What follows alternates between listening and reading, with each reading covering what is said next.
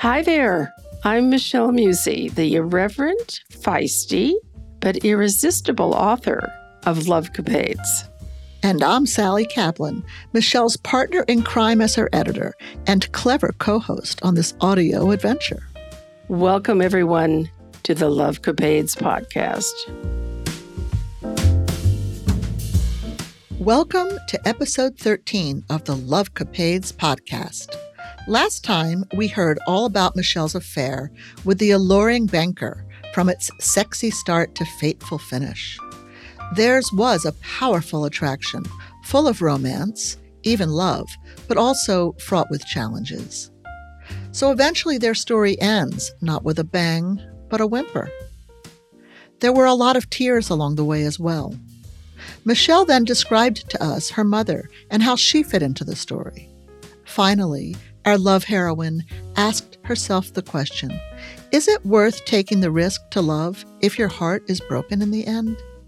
Not surprisingly, she concluded, it's always better to take the ride than sit on the sidelines.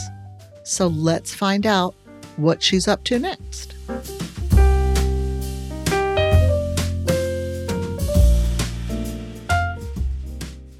So, this chapter is called More Good Times on the Horizon.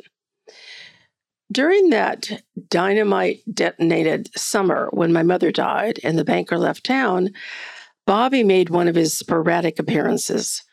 Remember him, my first real boyfriend from high school?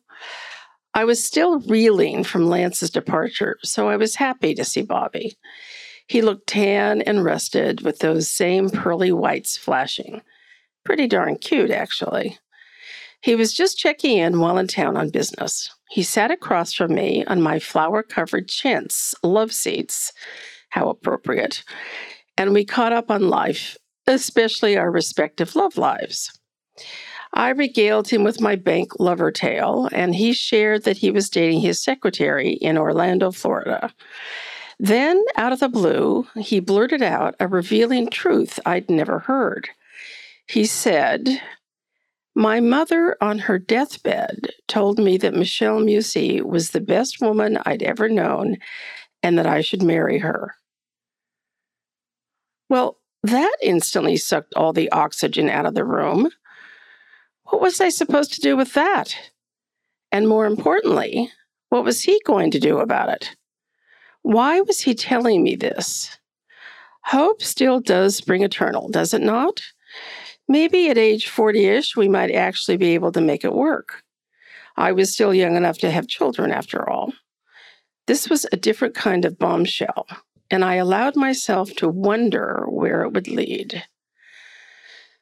Bobby left that day with the pregnant possibility lingering in the air, and I never heard another word about it. I, I, I mean, really, he ended up marrying the secretary, his third wife by that time. Our roadmap had intersected once again, but led to another dead end. What was it with these cad like characters? Or what was it with me? Seems I had no trouble attracting men, although I would have denied it if you'd asked me.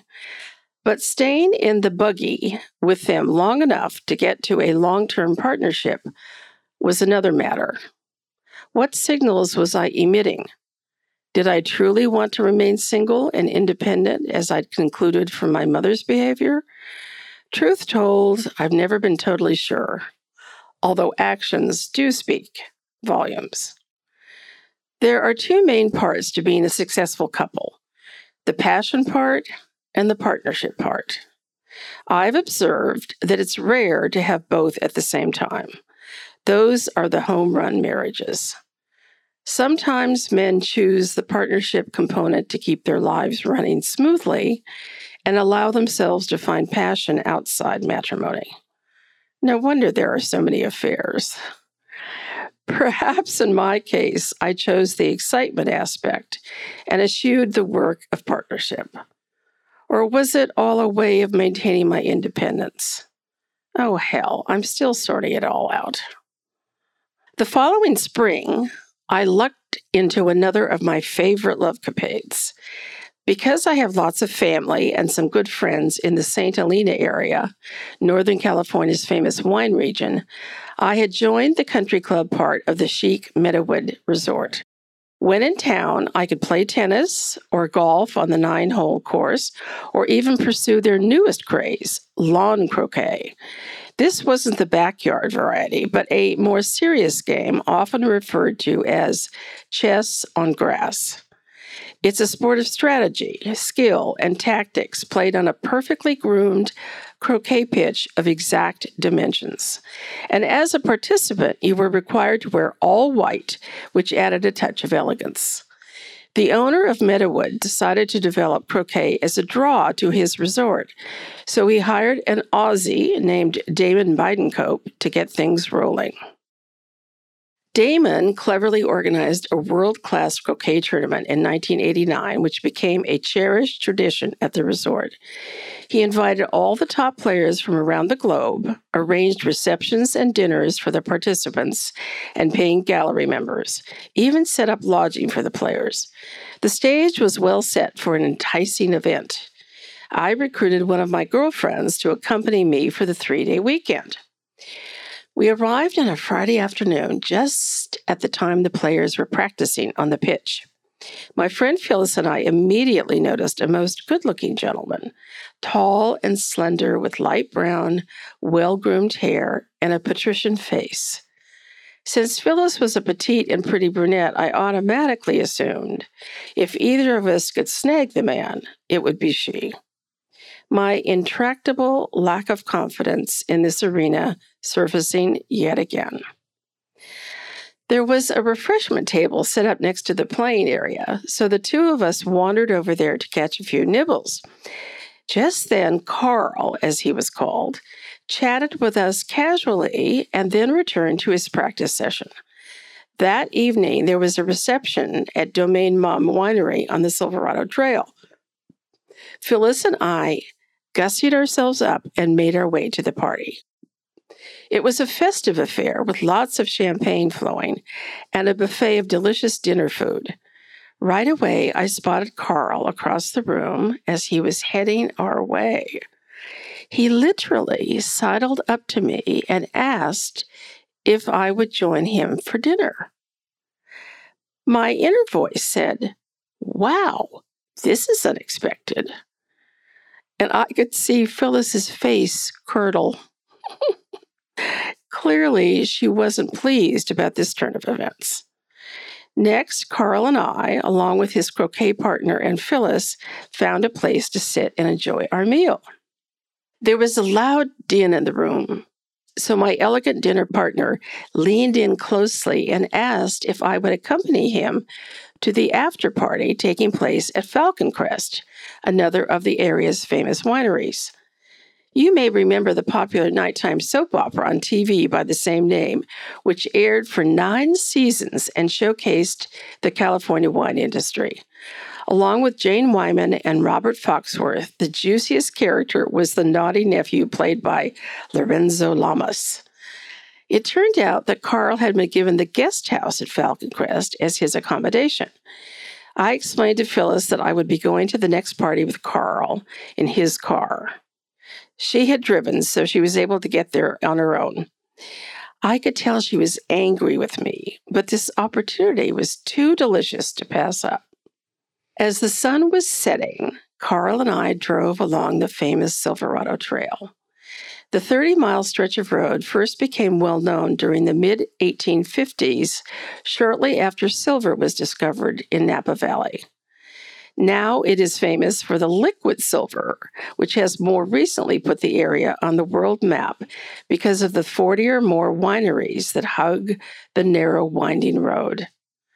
I was wearing a flouncy French skirt and a shoulderless black top and my blonde locks were bobbing and weaving in the silky air which wafted in from the open car window. Carl broke the silence in his lilting European accent. Would you like to spend the night with me? This was another crotch crimping moment along my own sexual trail. I didn't answer at first and then said, I'll have to think about that. this made me feel very desirable. And yet, I really meant that I'd have to think about it. Carl's story, which he'd revealed at dinner, was both alluring and off putting. He had emigrated from Germany, where his family had owned sizable land holdings, to Ireland, where he'd acquired a Tara like castle surrounded by hundreds of acres of farmland in County Meath. His name contained the prefix von, V O N, which I knew meant some kind of nobility, and he was married. I'd attracted another titled and gentrified guy into Mish's spiderweb. But because he was married, I had to face yet again the ongoing conundrum go for the fling or dodge a bullet. The Falcon Crest Winery had set up tables and strings of twinkling lights alongside one of its vineyards and a wooden dance floor as well. More wine flowed and mellow sounds lured us out to dance under the stars. Carl's erotic question hung in the night air as he held me close. How could I say no to his invitation? Well, in the end, I said yes, and to this day, I am so happy I did. A well bred European man knows intrinsically how to treat a woman. Generalities aside, American men, for the most part, aren't taught the same finesse or appreciation in dealing with women. Just as with my experiences in Italy, even if a relationship is not headed toward anything serious, it is elevated to something sophisticated and self contained in the moment. The duration does not dictate the significance in such matters. Once I gave the silent signal, Carl took me by the hand and we walked back to his guest house quarters. There he disrobed me and we made love for the first time. Oh my goodness. Phyllis had driven back to our room at Meadowood by this time. When I got back there around midnight and walked in, she was standing with her hands on her narrow hips and squealed, You slept with him, didn't you? I replied, Of course not. Don't be ridiculous. It didn't seem like a moment to reveal my delicious secret. So the next morning, with feathers unruffled for the moment, Phyllis and I made our way down to the croquet area just before the official matches were to begin. What a seductive scene! The pristine green croquet pitch with the regulation wickets placed just so, all damp with crisp morning dew, awaited the white clad combatants. While we waited for the action to begin, Carl walked up behind me and placed his finger in the nape of my neck and flicked a lock of my hair. I have never forgotten the sensual shockwave of that moment. Both a thank you for what had already happened and an invitation of more to come. Gazinga! Watching croquet played at the high level is captivating. So there was much to capture our attention. In my case, a double dose of fascinating was on display. At the point where the matches paused for a lunch break, Carl came over and invited me to join him. I thought we'd be grabbing a bite there at courtside, but he had a different idea. I was grateful that Phyllis took her cue without a fuss that she'd be lunching alone. We drove back to his digs at Falcon Crest, where he cooked me a steak lunch, and for dessert, we enjoyed each other in bed. He continued to reveal his urbane, classy, yet authentic self. It felt as if the universe were paying me back for past travails in the love department. That evening, another shishi dinner was on the books. Phyllis and I donned our fanciest get ups and joined the event at the Merryvale Tasting Room right in downtown St. Helena. Talk about ambiance. The room resembled a wine cellar with dark wood walls and ceiling. A long, narrow table filled the center space, and on each side there were low lit alcoves adding a glow to the room. It screamed romance, as if I needed any help to feel romantic. Sitting beside me was the alluringly clad aristocrat.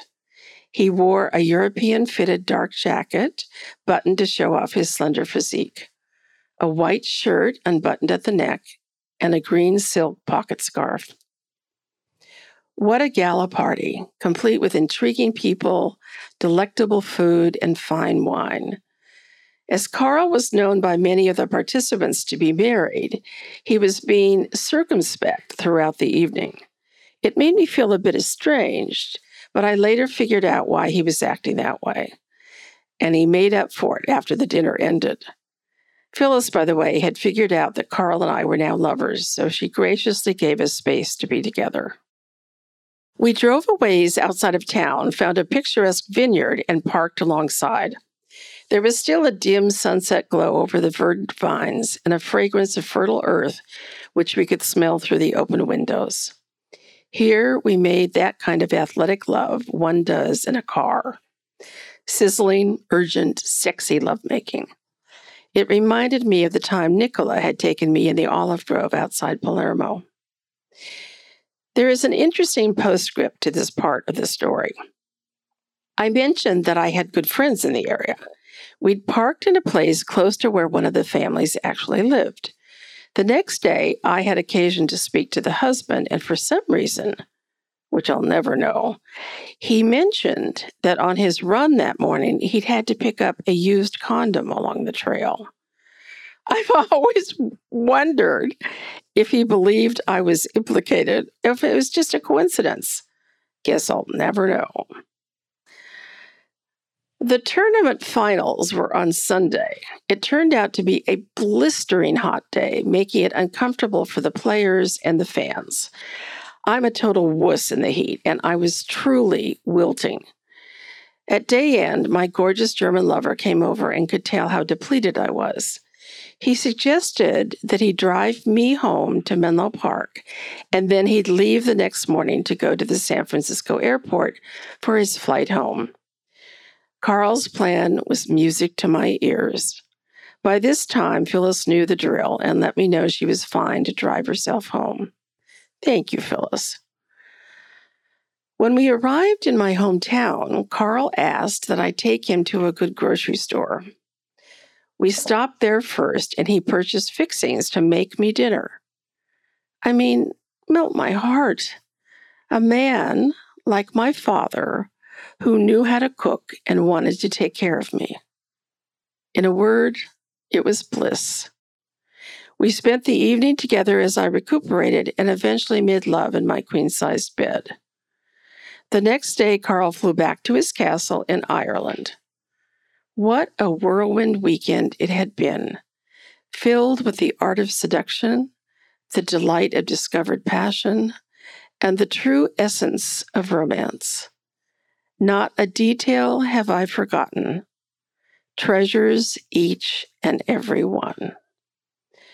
Carl kept in touch with me over the next several years with phone calls and letters, but we never saw each other again. He even invited me to come to Ireland for his 50th birthday party. How was that going to work with his wife, I wondered. But he beckoned and I decided to go. One of my cousins, who had relocated to Britain, was also having a 50th birthday party at the same time in Scotland. A double adventure sounded like good fun to me. But in the end, I canceled the trip for a variety of reasons, so I never saw Carl again. Geography certainly has interfered with many of my love connections. At the same time, my travels have put me on the path to so many enchanting escapades. The plus and the minus of love and of life. Please indulge me another short detour to tell you about my one of a kind father. Carl's culinary expertise reminded me so much of him, So this seems like a good spot to describe more fully the man who influenced me more than any other. Perhaps it will help enhance your understanding about how my life has unfolded. My father, fondly called Muzzy, made an indelible impression on people because of his humongous personality, wit, and joie de vivre. I could write an entire book about his antics, his unforgettable expressions, which are branded forever in my mind, and his in your face behavior. But for now, I'll give you the highlights. He was born to two immigrant parents, a mother from Paris and a father from Lausanne. Their story is fascinating in itself. Grandma Germaine was banished by her evil father, a footman to a wealthy family along the Champs Elysees, and raised in New York by her maternal grandmother. She learned to weave wigs as a young girl and became a hairdresser who worked well into her 80s. Germaine's strikingly handsome husband, Victor Emile, with dark hair and bushy mustache to match, had been classically trained as a French chef at Geneva's famous Culinary Arts Academy. He'd been sent to America by his Swiss family in hopes that he would receive life saving care for his tuberculosis. He and my grandmother met and married in Boston, and while living there, had a daughter and a son. They eventually moved to Palo Alto, California for both the schools and the good weather for Papa. In spite of this, Victor succumbed to his disease when the children were still very young. Grandmama was left to raise her chickadees alone. Largely uneducated herself, somehow Germaine managed to get her daughter into Cal Berkeley and her son into Stanford. It was a gritty feat. Buzzy, his do over for Maurice, a name he hated, was a brilliant kid who skipped three grades in school. He was also a gifted athlete, but the family was poor, so dad had to work all through school, even when he received a scholarship for college. While he worked hard, he played even harder. He had a Rolodex like repertoire of a zillion jokes at the ready. He drank as if booze were about to run out martinis, old fashions, Manhattans, and good red wine, of course. He cooked amazing meals without ever consulting a recipe, and he was a wizard at the backyard barbecue. Muzzy drove himself hard, so he pushed my brother and me hard as well. Saying he was competitive is an understatement. And confident to the max, he believed he could do anything. That is, until he had a life altering stroke in his mid 40s. Even this he overcame, living until he was 88. Through all the years, his chutzpah often ticked people off, but mostly they loved him for his bigger than lifeness and legendary zest for living. I've always loved you too, Dad. I have to admit, you did a darn good job of forging your daughter in your image with a few exceptions. I'm not a drinker, and I can't tell a joke to save my soul. you instilled in me the will and the way to succeed in business, which was avant garde and inspired me to become a trailblazer in that way. But, and this has been one of the great dichotomies of my life, you also made it difficult for me to be in a loving, lasting relationship that gave me the chance for children of my own. So, before I finish this episode, I'd like to insert another one of my love bite tidbits.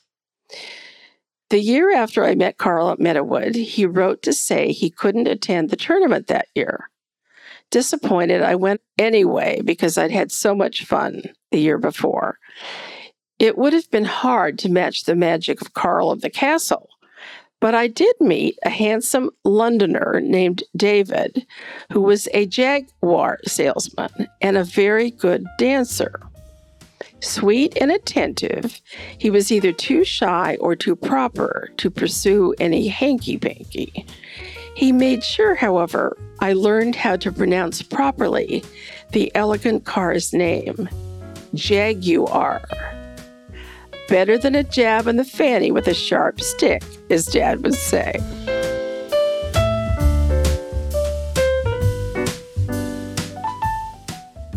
All righty. So, Michelle, if there was, what's the German word for ooh la la when we talk about Carl? I don't know.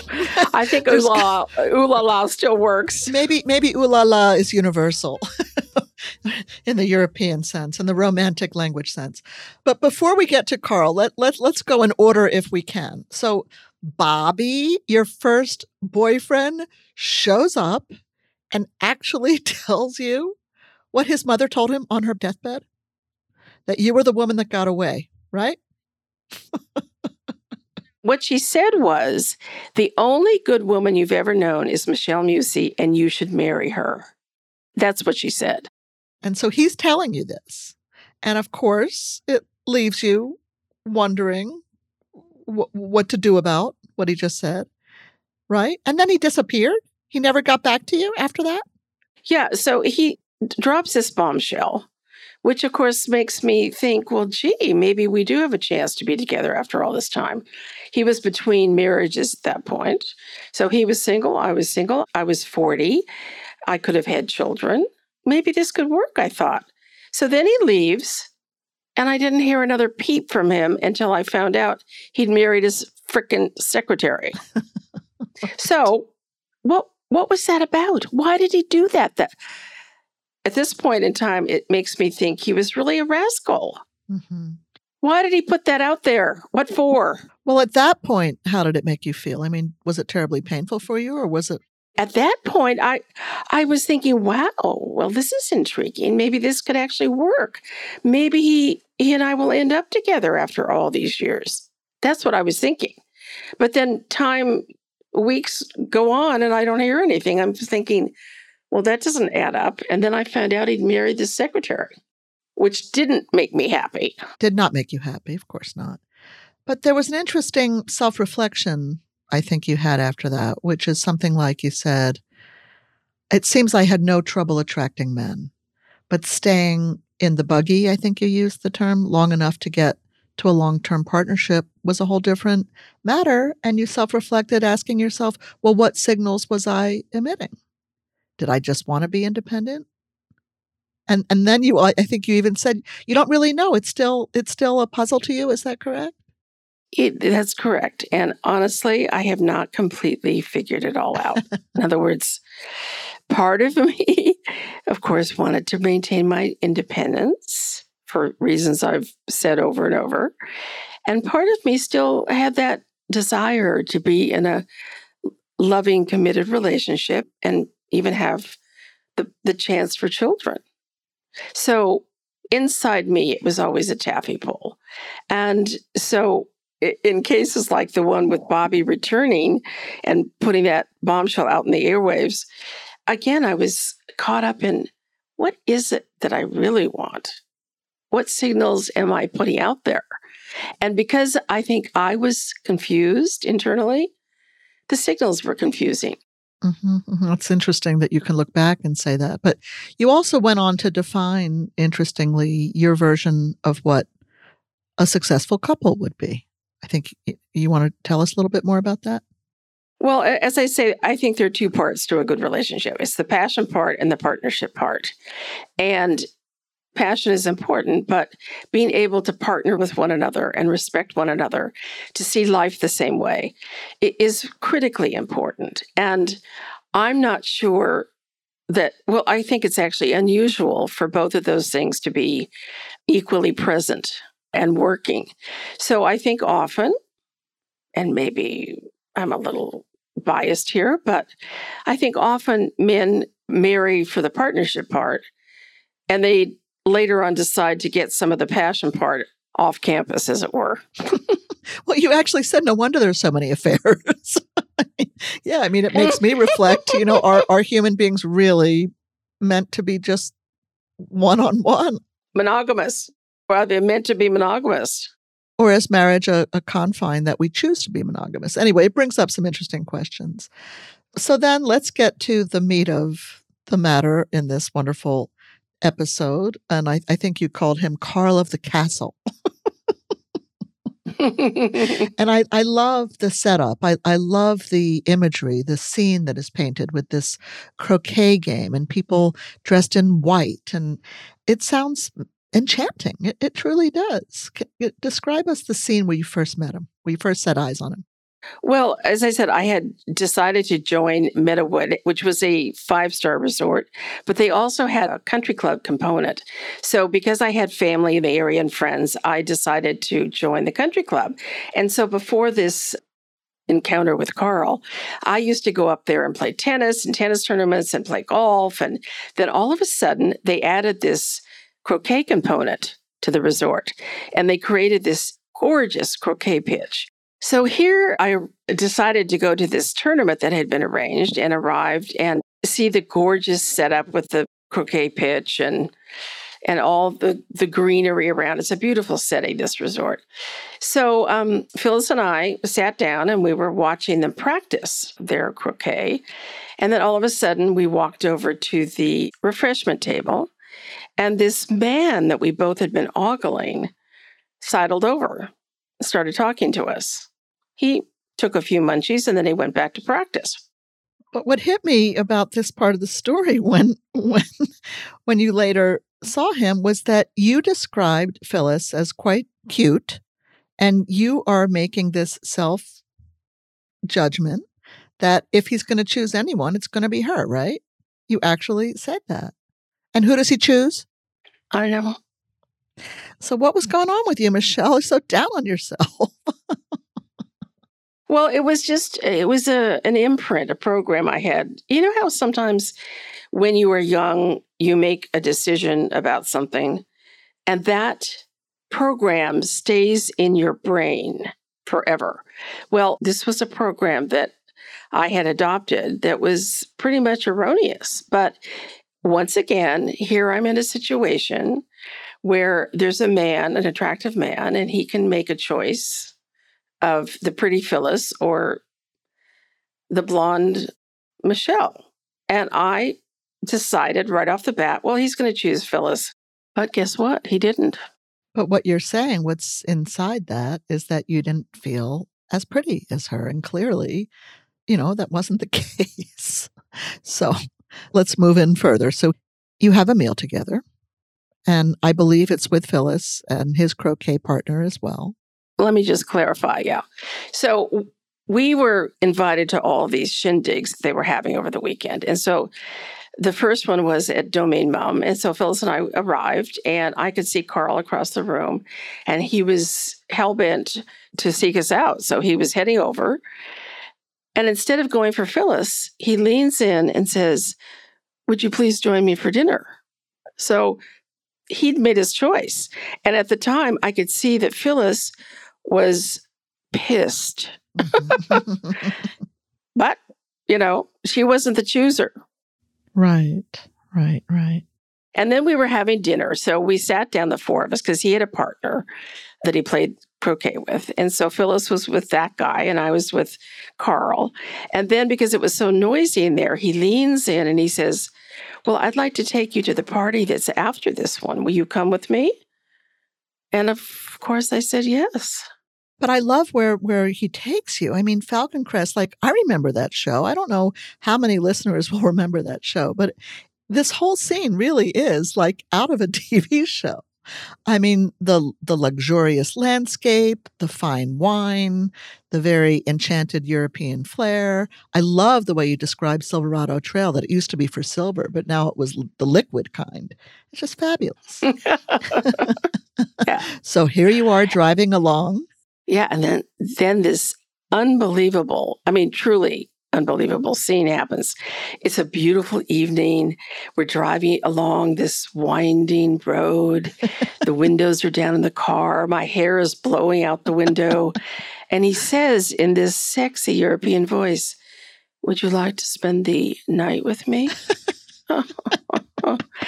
oh dear. But then I think you said something that cracks me up. Your words, crotch crimping. I know. It was very crotch crimping. And the thing was, So I said, Well, I'm going to have to think about that. And it wasn't just a ploy because I was going to have to think about that. Of course, my crotch wanted to go for it, but he was married. It was that damn, it was that married thing again. Am I going to go off with a married man and have my heart broken? Or am I going to refrain? So that's why I said I have to, I'm going to have to think about that. But what's so wonderful about this story in comparison to the last heartbreaking episode with Lance is that you do go mm-hmm. forward with this, but and and you know there might be some heartbreak, but actually it seems like a beautiful in the moment experience without the tremendous heartbreak. So, yes, you went with him. And it sounds like you're glad you did. oh, that's an understatement.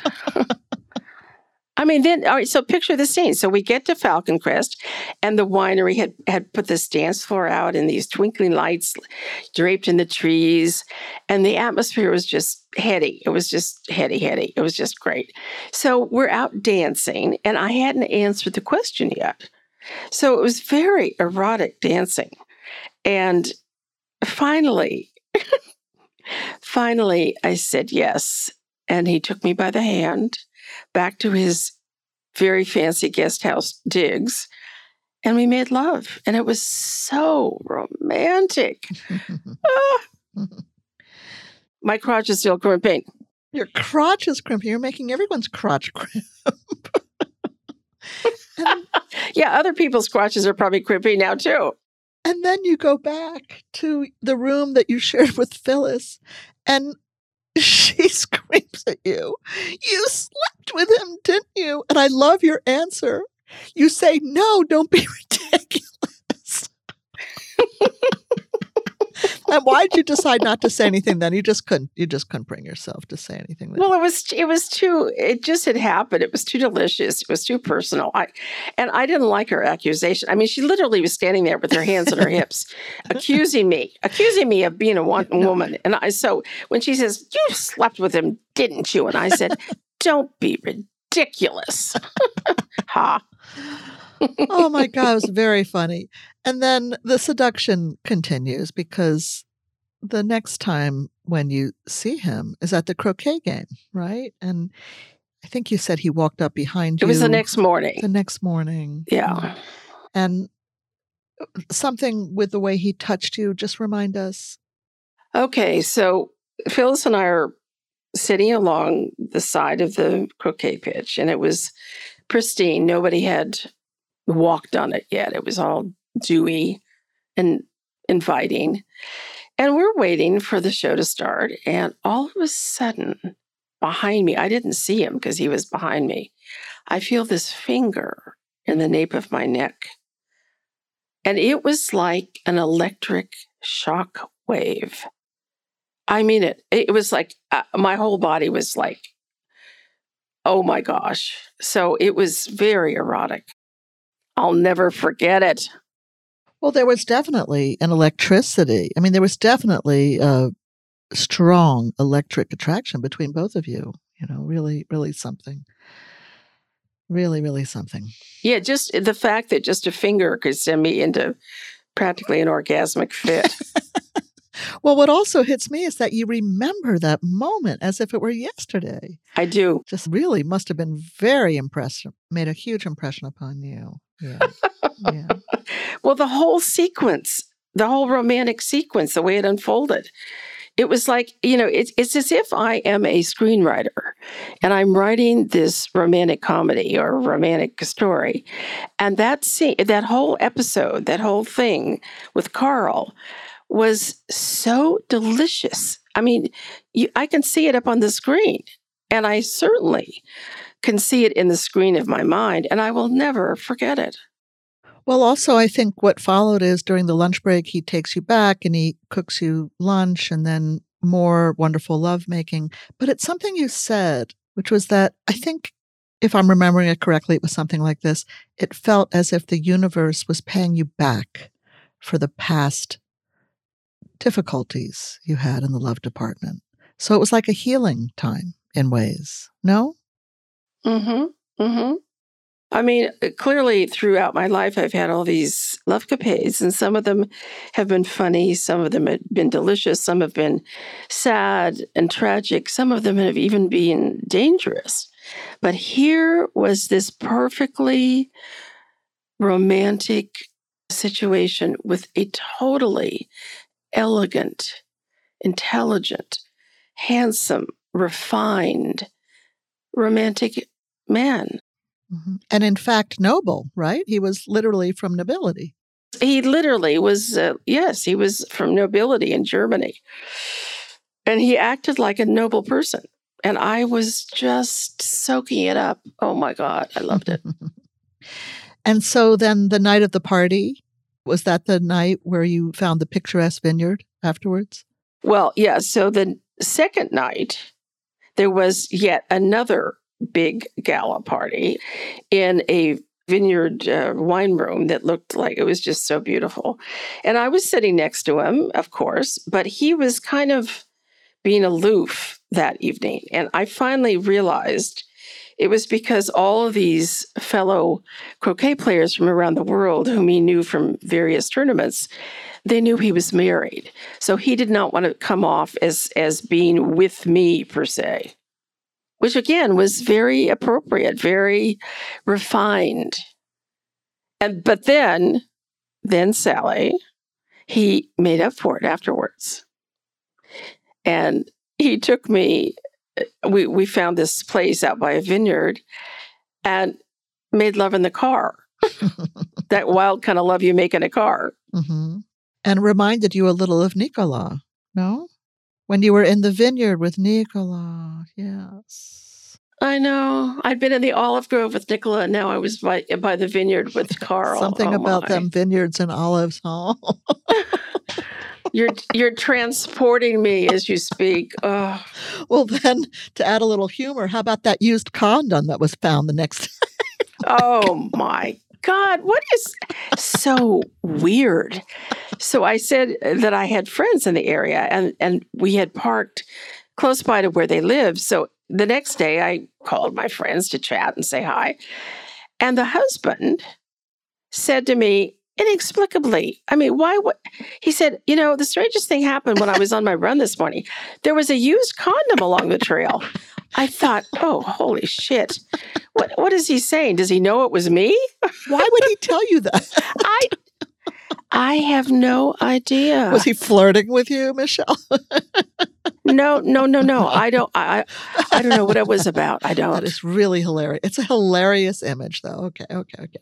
So then then the the the heating damsel in distress who couldn't take the heat, you poor thing, at that next hot day croquet event. Oh, so hot. But he took such good care of you. He knew, he recognized what was going on. He offered to drive you all the way home, which was how far away from where you were? Was it far? It's a hundred miles. That's a far drive. What a sweetheart. And and so uh, tell us what happened. Remind us what happened. Oh, so he came over to me after the tournament was over and I was I was like just spent. I've been sitting there for hours in the heat and I was just out of it. So he said, You know, I'd like to drive you home to Menlo Park, and then I'll be able to leave the next, you know, tomorrow morning, he said, from the airport. So I was just so happy he said that. So poor Phyllis had to drive home alone, but here's Carl taking such lovely care of me.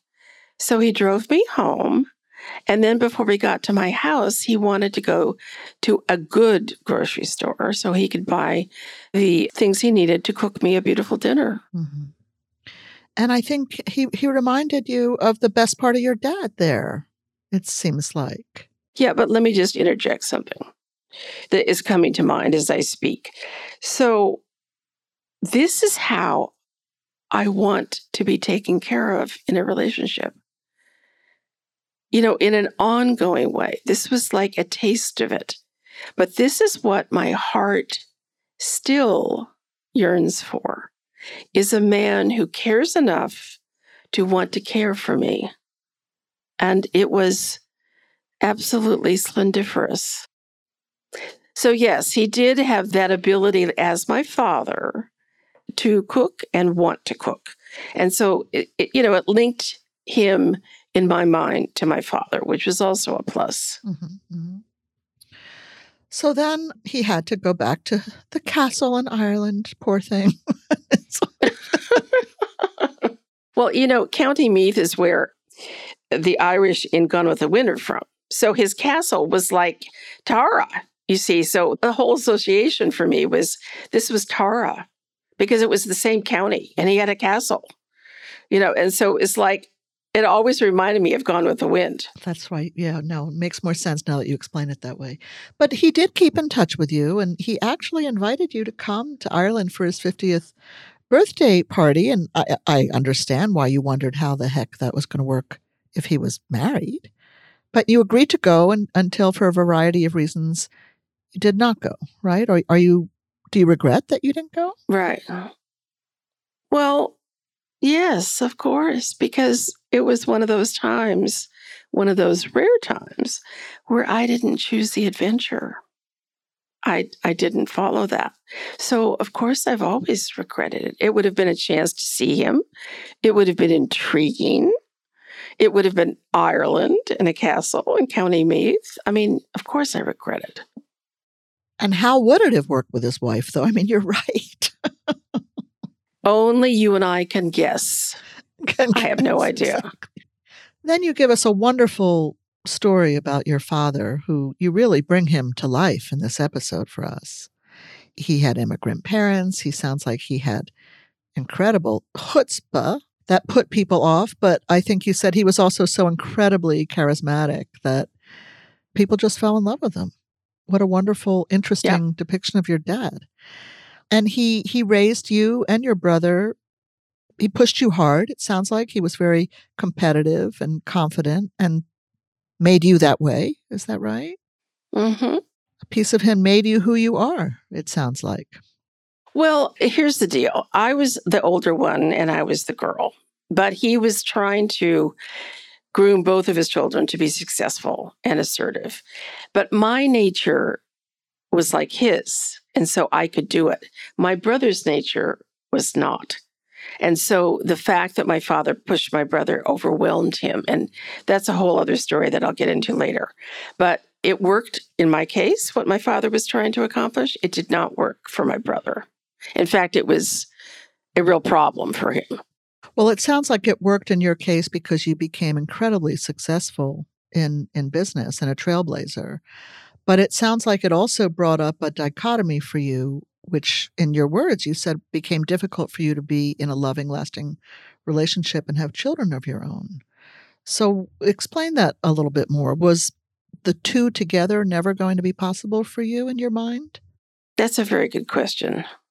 It's complicated for me still. Yeah, my father's program, I think I've said it over and over, was for me to be successful, not to be in a loving family situation. But I still had that yearning. Uh, you know, I still had that. But I guess I had concluded they weren't compatible and they wouldn't work together, which I believe right now to this at this point I don't think that's true. But most of my life I must have thought that they couldn't happen at once. And so I chose the independent part. Well, I think you're a woman of your times because a lot of women then did not think they could do both, nor in a way could they. I mean, it's not just you, Michele. A lot of women felt that way. No, but most women in my era didn't ever think they were going to be successful in business. Their only real choice was to get married. So I don't think it was the same for most women. They, they chose to get married because that was their best option. Right. Well, maybe a better way for me to, a more succinct way for me to put it is the impossibility of both at the time. There may have been some truth to that. You know, where the possibility of both now is a little bit easier, it's still hard. I don't think most women back then didn't think they were going to be. They didn't even choose it. No, they wouldn't even think of it. It wasn't yeah. possible. Yeah. Yeah. Ah, so the love bite that you add as an extra wonderful tidbit is so adorable. Where after you had met Carl, he wrote he couldn't come to the next tournament the following year, but you went anyway. And you met someone. What's the Jaguar? I'll never pronounce it right. The Jaguar story. Oh, I know. Yeah, that was that was so cute. He was absolutely adorable. Dave was his name, and we had a lovely time. I mean, it was not the romantic interlude as it what had been with Carl, but he was a sweet man and he was a good croquet player and he was a fabulous dancer. And the thing that I found so cute was, you know, Americans say Jaguar. That's not the way they say it in England. and of course, it's a British car. Uh-huh. So he taught me how to say it properly. And that was so sweet. Say it. Oh, he was sweet. Say it the right way again.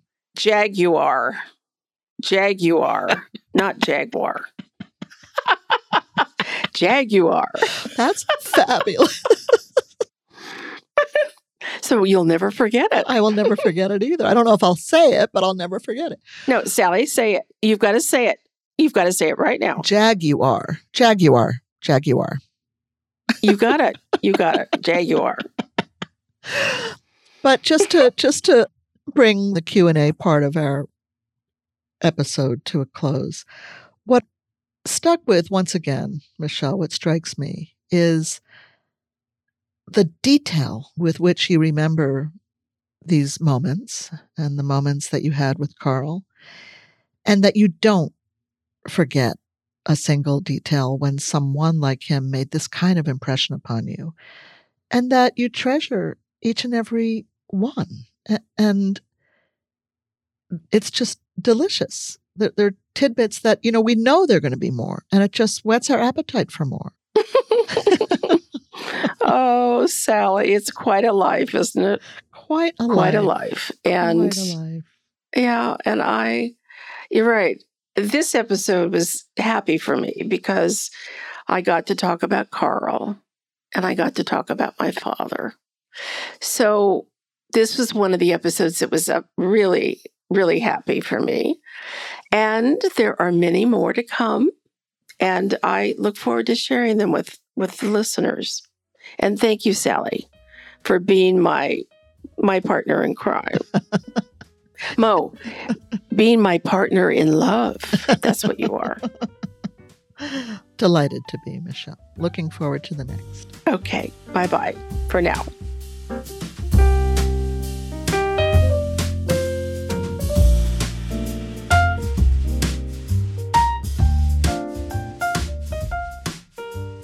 Thank you for listening to the Love Capades podcast.